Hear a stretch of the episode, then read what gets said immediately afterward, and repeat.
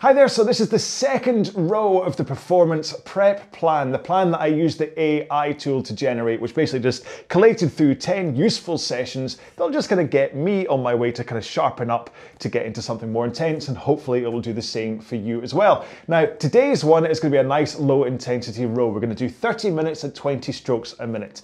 And as far as intensity is concerned, well, pick whatever one works for you. You can either do this at around about 5 out of 10 effort, which is kind of the same as if you were just walking up a consistent flight of stairs. Or if you have a 2K training pace, do it 18 seconds slower than your 2K average time. Or if you use heart rate training, do it around about UT2 or a blue zone if you use uh, MyZone hmm, like I do. All right. So we're going to get into a four minute warm up and uh, before we can do that, we have to set up our rowing machine. Ta-da! So on a Concept2, that means going straight to the drag factor and setting that to where you want it to be. If you don't know where you want it to be, then set it between like four and five. Because too high is the problem here. Too low isn't really an issue. Too high is when you have to really fight against it. And the same kind of goes on your rowing machine if you're not on the Concept2. Set your resistance so you get a nice feel from it, but you don't have to yank against it to get the machine moving, all right? Next up, if you're able to, please set your monitor to eye height so you don't have to look up and you don't have to look down. And finally, adjust your foot stretcher height if you can so you can get to the front of the machine and your shins point vertically comfortably, okay? If you're set too high, that can be a bit difficult. If you're set too low, that could be too easy.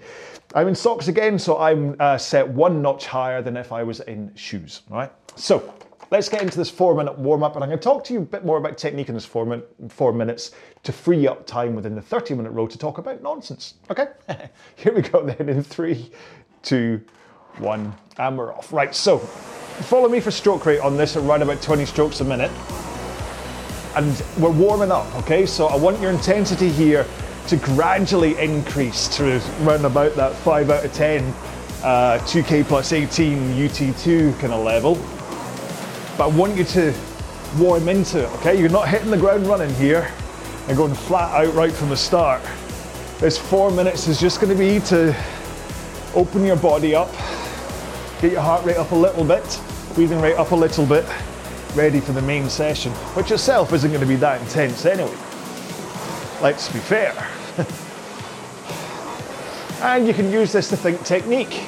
So I'm going to talk a little bit every now and then in the main session technique wise just to keep you reminded, but really the main things you want to think about in the warm up are straight arms at a forwards tilt at the catch at the front of the machine, okay? So you come in with straight arms, forwards tilt, roll until your shins are vertical, and then push out with the legs, keeping those arms straight in the forwards tilt. And then only pull at the back of the machine. Okay, so it's all legs from the front, and then pull at the back. And then let your hands come away past your knees before you bend them to help prepare you for the next stroke. There's all these other nuances about posture and things, but if you can just think push with the legs first with the forwards tilt, then pull at the back, that'll do you a lot better than most people. So let's take two more strokes. We'll put one foot on the ground. So one foot on the ground, continue rowing. Now this will help to open up your, your body a bit, your hips. Will probably, hopefully help you with this forwards tilt as well because you're not quite as bound up by having two feet strapped in. And it just slows everything down a bit. Or makes things simpler if nothing else. I think, I hope. okay, let's change feet. Yeah, let me know if this makes things easier or if you're like, what's he on about?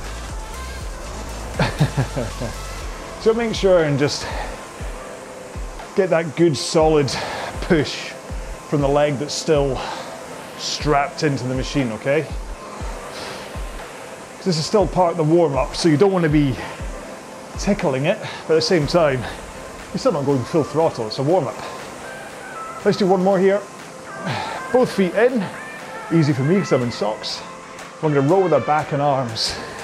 So this kind of goes back to what I was just saying technique wise. So you swing with the back and then you pull in the arms at the, at the end of the stroke in this drill. Swing in the back, pull in the arms, out with the arms, rock with the back. Okay, this is a really important technique to get used to is the arms away, rock forwards. Let's do one more. And let's roll to the front, straight arms, forwards tilt, and press out with the legs, holding that forwards tilt and straight arms. You see what I mean here? You get that power from the legs first. Power. Okay, I'm not using my arms at all. I'm not swinging my back. I'm pressing with my legs. And this is where like 60% or 50%, whatever you want to have, of your power comes from that push. Let's take one more here. Right, so have a quick drink, keep on moving up and down the rail. Uh, I'll quickly just race across what it is we're doing one more time today and then we'll get into our main session. Okay then, so here we go with today's main session. We're going to do 30 minutes at 20 strokes per minute. Now for pace, I want you to either do 5 out of 10 effort or 2k plus 18 if you've got 2k training pace or UT2 if you're doing heart rate training or if like me you're using a MyZone, this red strap on my arm, I want to be kind of in the, don't know if you can see this, between like the blue and the, and the green zones, okay? Uh, so I'm going to pick a pace that keeps me in there. If I see it starts to drift up too high, I will back off my pace, all right? But the important thing about today is that you keep this low intensity. Great, like my t-shirt says, don't push the slow stuff, push the fast stuff. You don't go on these ones too high or too hard. You want to make sure you keep it low intensity to give yourself um, enough energy to then do the fast stuff fast. Okay, right. So 30 minutes, 20 strokes a minute. You ready for this? Just follow me for stroke rate. Here we go in three, two, one, and we're off.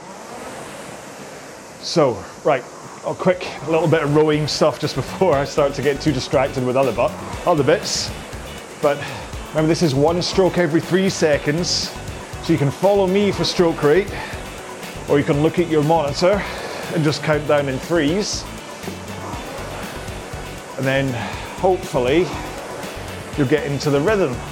Now for 20 strokes a minute, really what you're looking at is a one second drive and two seconds recover. And if you do that, you should find you're putting in the right amount of power into the stroke to hit your pace. Because of course you can take a really lackluster long drive and a really quick recovery and be totally missing out on the power you're meant to be putting into the stroke. So a good powerful push of the legs to help with that nice fast drive through one second and then a controlled arms away forwards rock knees bend to bring you forwards and the recovery. And then just try and keep that rhythm going for 30 minutes. So not that I ever particularly script anything that I talk about when I do these rows, but it did occur to me that quite a lot of the recent rows that I've done, I've been quite heavy on the always talking technique and not really just talking away to you for company, which on a 30 minute, 20 strokes a minute row, it's kind of what you want. Once you've got that rhythm and you've got the feel for pushing from the front with your legs. It's really just about keeping it going for 30 minutes. So you just get yourself locked in, meditate away onto your stroke, how it feels, and I'll just waffle away, keep you distracted cover the half hour, and hopefully you'll be like, oh, we're done. of course, the downside is you have to put up with me for another 27 minutes talking rubbish. but I did actually think about, or at least, well, sorry, I'll rewind back a little bit. This morning, I made a huge change to my morning routine for the first time in three years. And that's because I had breakfast. yeah, that's how exciting I am. That having breakfast is an incredible change to my life. and so I then recorded a short video for YouTube Shorts, kind of saying change is important. And I would then talk about it in today's row. And so I think this is one of the first few times I've properly given a little bit of thought as to what nonsense I'll talk to you about in a row, even if it is just an overarching change. and don't worry, I'm not saying I'm going to change what I'm doing with the row alongs or suggest that you change and go elsewhere. No, no, no. What I'm saying is it's always useful to just look around you and address the things that you do, especially for a routine point of view, and just think, are they still right for me? Is this working? Am I holding on to ideas and routines that you've either outgrown or just don't quite put you in the right direction. And so this has all started off with me eating breakfast. because ever since the summer of 2020, I've been doing the 16-8 fast thing, not particularly from a diet point of view, but more about energy management, where I was finding that if I had breakfast, come three o'clock, I'd have that real kind of nodding dog syndrome at my desk. But usually that was because I'd have breakfast and then I'd have a quite large carby meal as well for lunch. And yeah, I might train before that meal, but just energy wise, my wee body was all over the place. So I thought, try 16.8. Don't eat after 10 o'clock at night. Don't eat again until 2 o'clock the next day and see what that does. And it really did settle things down. But what I've come to realise is that it settled things down for lunch, but as I've increased the amount of training I've been doing over the past six months because of finding this Hyrox thing. What's happening is that I'm okay for my lunchtime row and things, but when it comes to training later on in the day as well, doing weights, I'm exhausted. And so I was speaking to a nutritionist yesterday at RoxLyfe, R O X L Y F E. And we're going to going through how I ate and my diary and all that stuff. And he's like, well, yes, your lunchtime row, even though you're doing it fasted,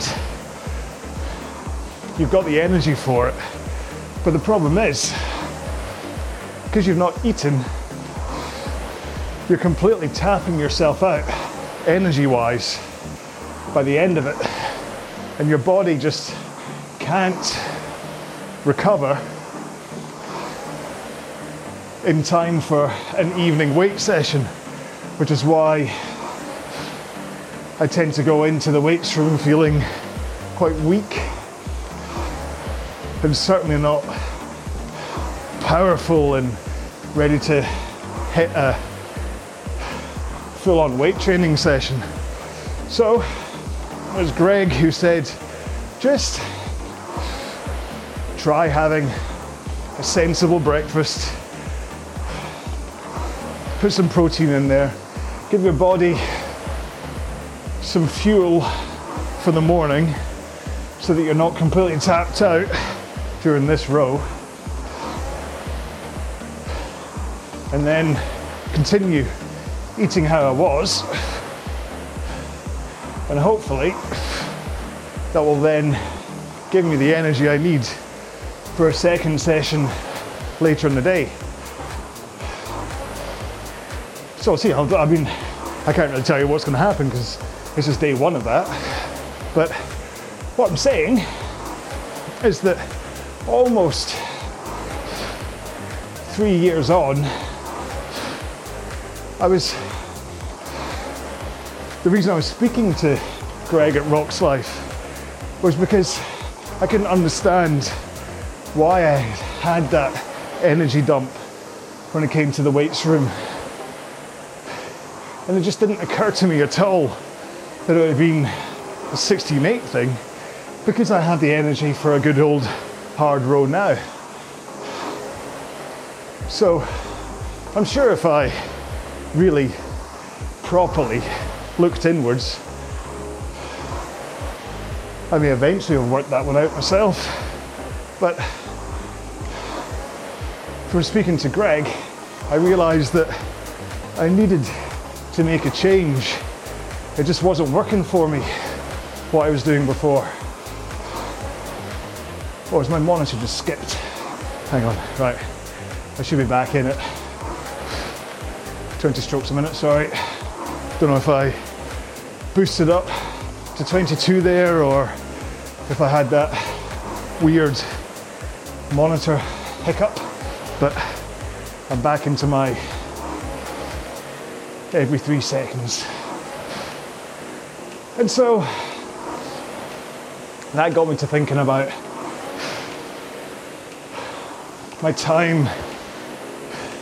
Well, could wind back far enough to all of my time in sport,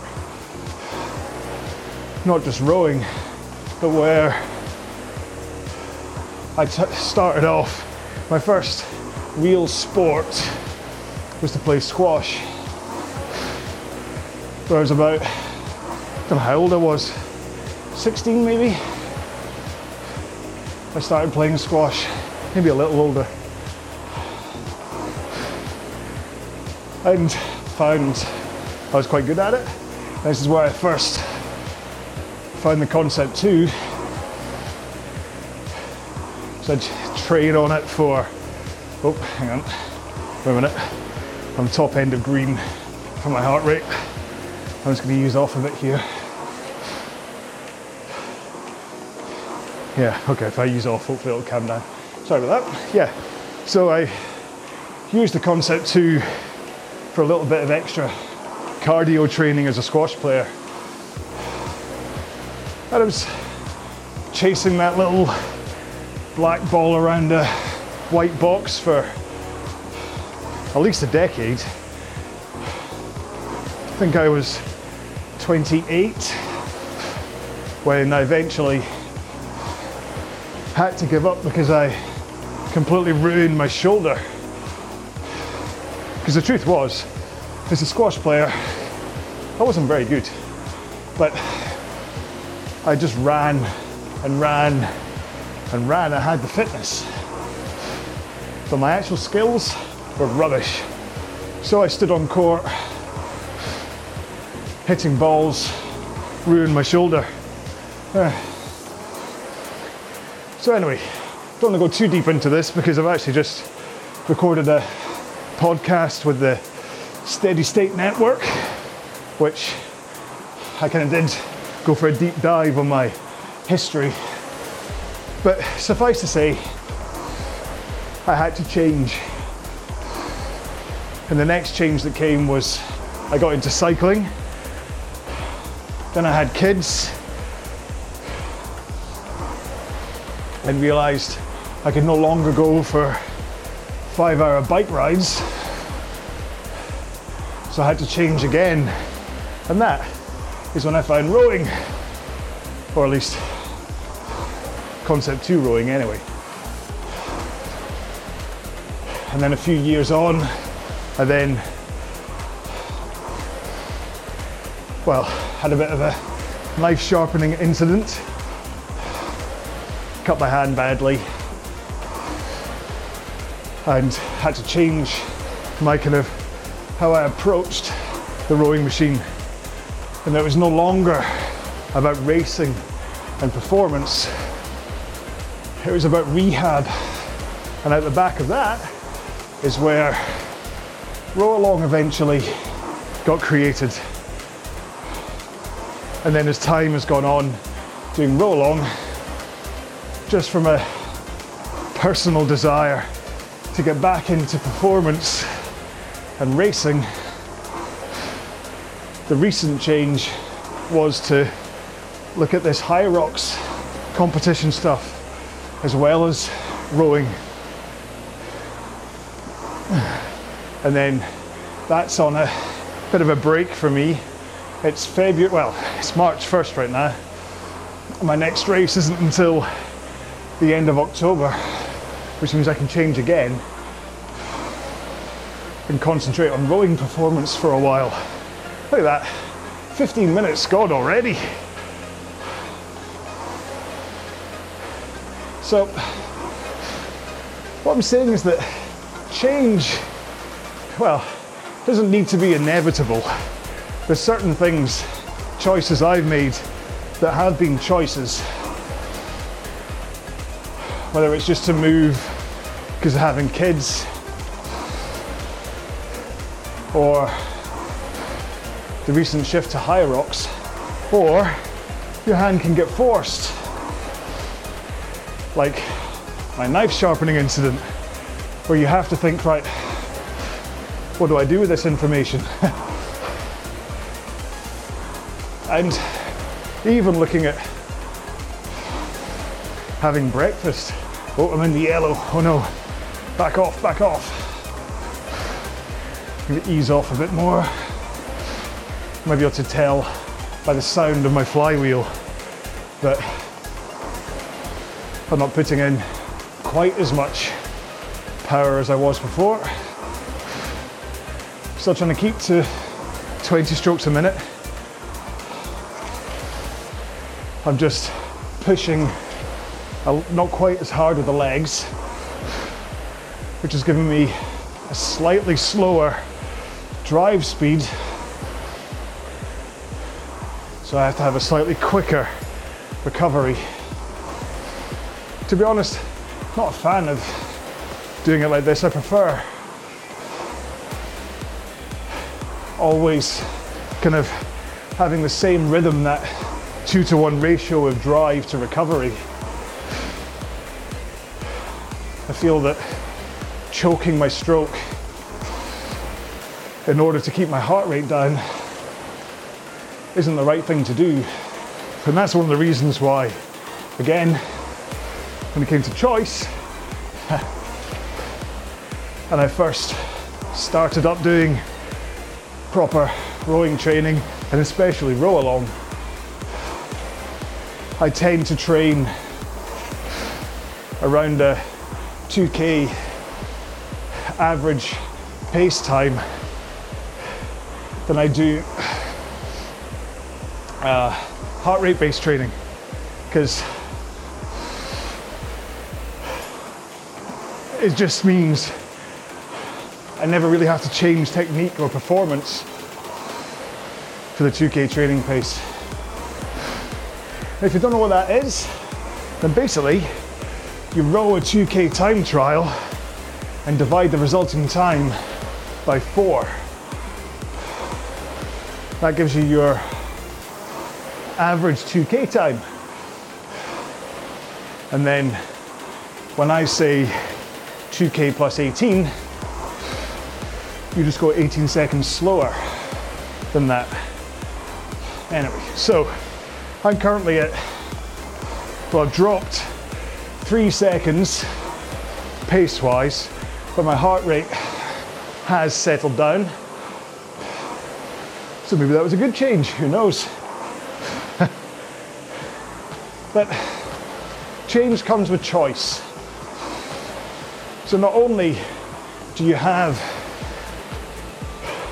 the option to change, you also have your choice of what you change to. Which kind of goes for the coaching thing as well.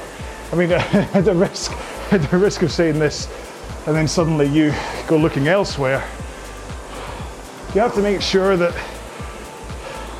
the coaching, the training, the people you surround yourself with are right for you right now. And from my rowing point of view, that's been spot on for me. When I first got into kind of into proper rowing or indoor rowing, and I joined the Free Spirits team. They were the right people to kind of nurture me and guide me through my kind of uh, my initial development into racing and things. But then I moved to Fitness Matters, where the team ethos there, Sam the coach, everything aligned with what I wanted to do.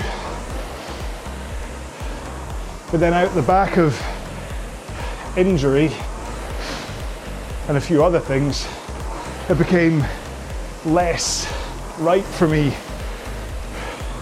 It was a bit too unrelenting in terms of you must be able to achieve this. So, like, look at this 2K plus 18 thing. As far as their trading plans are concerned, 2K plus 18 should be really low intensity and manageable. This should be your 5 out of 10 effort, but it doesn't really allow for the difference in people's abilities. It's not really a cookie cutter solution, which is why I do tend to give, especially nowadays, the advice of if heart rate based training works for you in terms of intensity, then do it. If you feel that Maffetone style training, where it's like really low intensity for 80% and then really high intensity for 20% or even like 90%, 10%. And if that works for you, that you're getting fitter, you're seeing your results, then don't let anyone else change your mind. It's quite easy to be affected by outside forces in a negative way. It's kind of takes you into the te- world of technique where there's lots of people with amazing raw talent that suddenly start to listen to people saying, oh no, you must do this, you must do that. And then they lose their pace and their talent because they're trying to conform to this rowing technique ideal. Because after all, when it comes to technique, the three things I look at are injury prevention, power, and efficiency.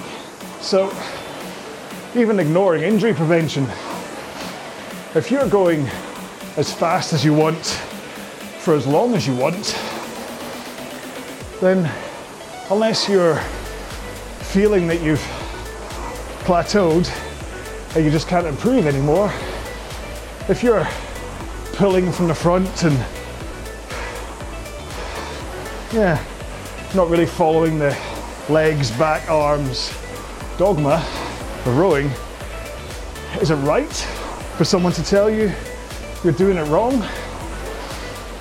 Or should you just say, you know what, I'm happy, I'm not injured, I'm going as fast as I want, why change?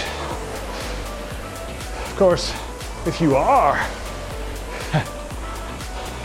getting injured or you are plateauing, not able to go as fast as you want or as long as you want, then that is when technique can be something to change. If you feel that you've totally gassed your muscles in a row and there's no room for your fitness to step in, then chances are it's because you're overloading muscles and not letting your cardio work along with it. So you can change and say, right, how do I, what do I need to do to improve my rowing technique to help the cardio side of things? Again, it's up to you. The only time I'd really say that technique will play a huge part is if you get injuries like tennis elbow, lower back issues, a sore backside constantly, or if even a short 10 minute row gives you ridiculous blisters, then look at your technique because the blisters thing is often just people having a death grip on the handle, thinking that you have to choke the life out of it in order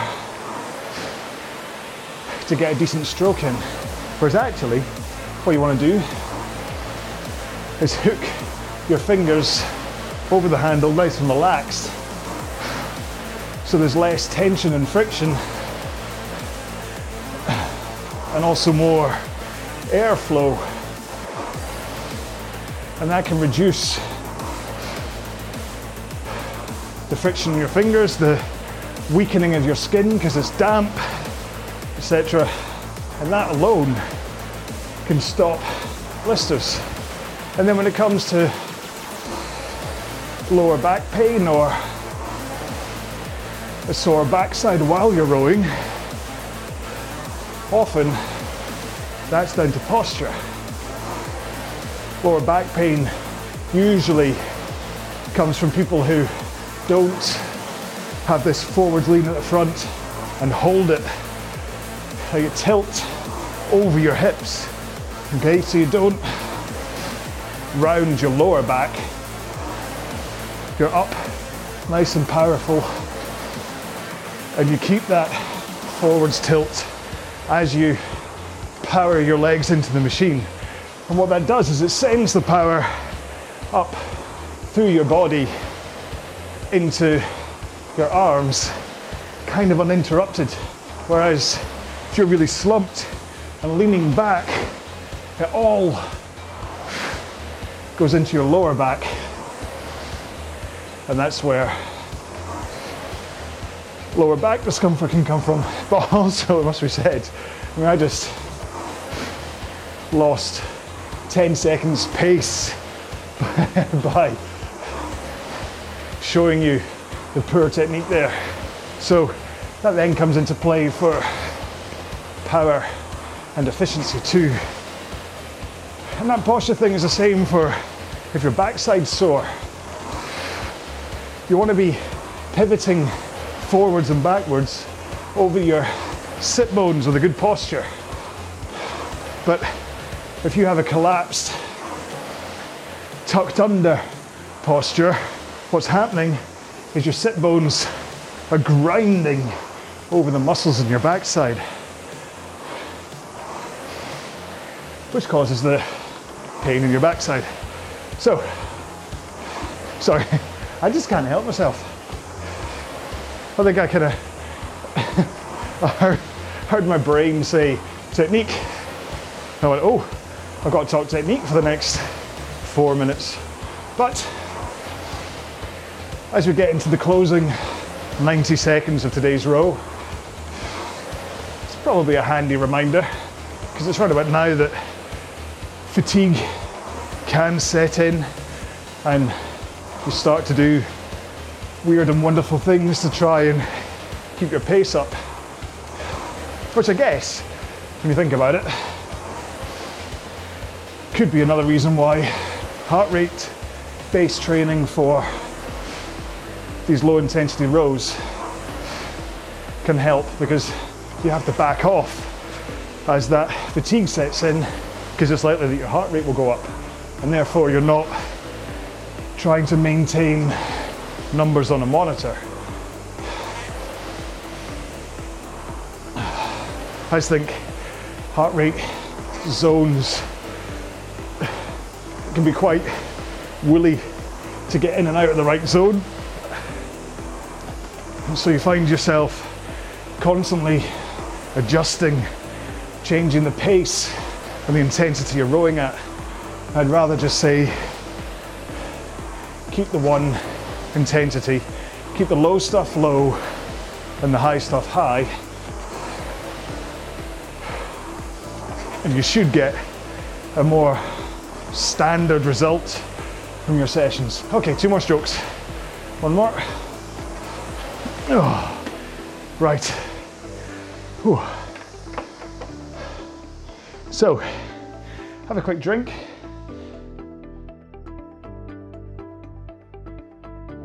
Oh, and we'll get ourselves into a two minute cool down.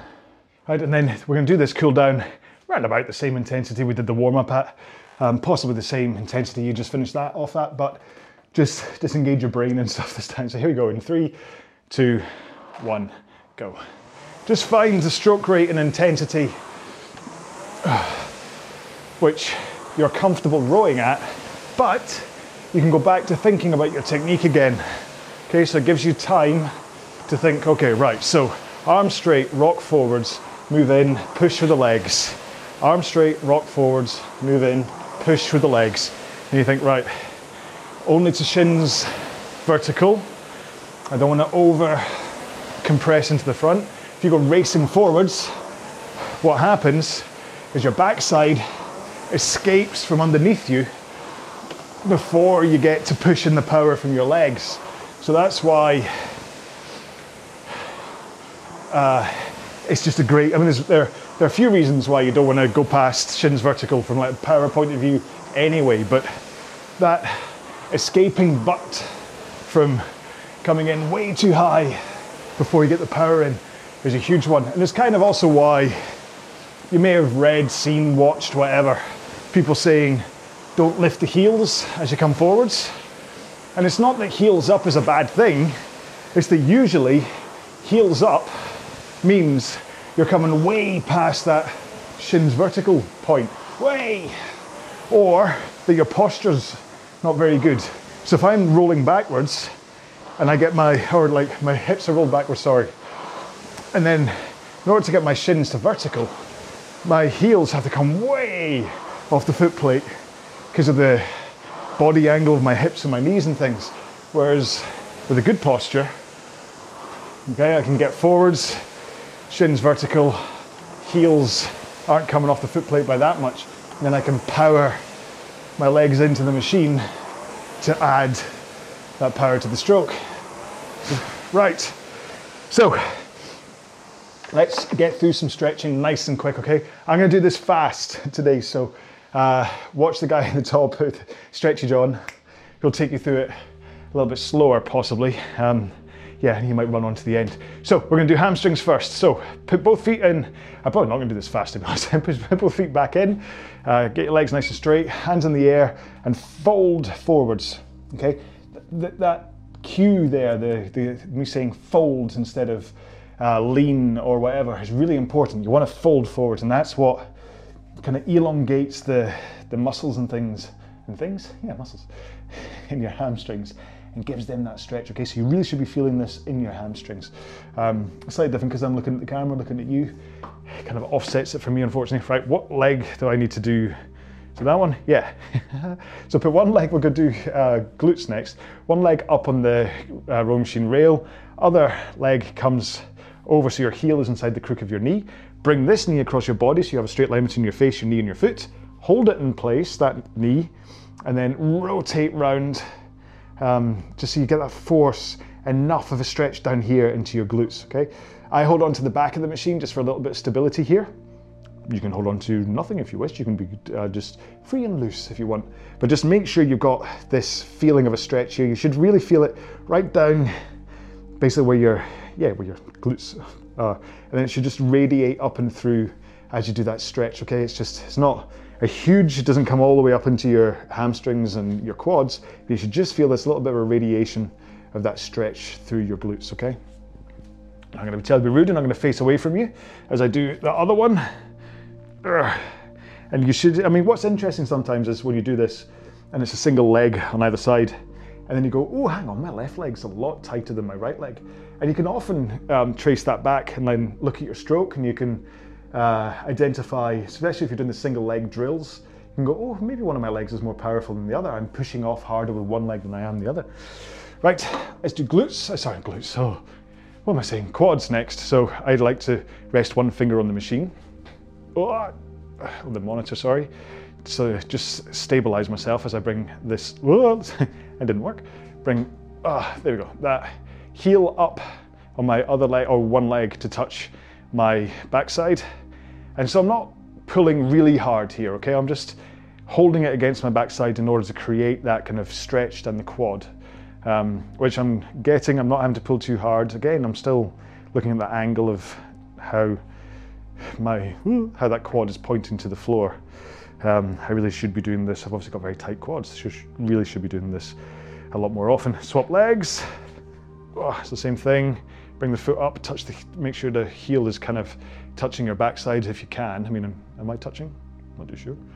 Because um, it feels like this leg is a lot tighter. So obviously my left leg is tighter than my right, um, judging by, well, so far from the glutes and now this stretch.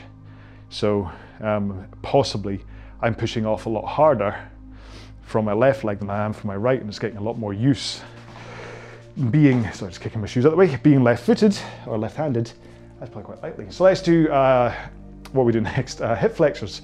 So put one foot on the ground in front of you, so you have so your knees right above, knees above your ankle, other legs behind you, you basically got 90 degree angles between both legs, and then send your body forwards, but still keep your posture right. So that does is it closes off the angle on your front knee, and it opens up the angle on your back leg.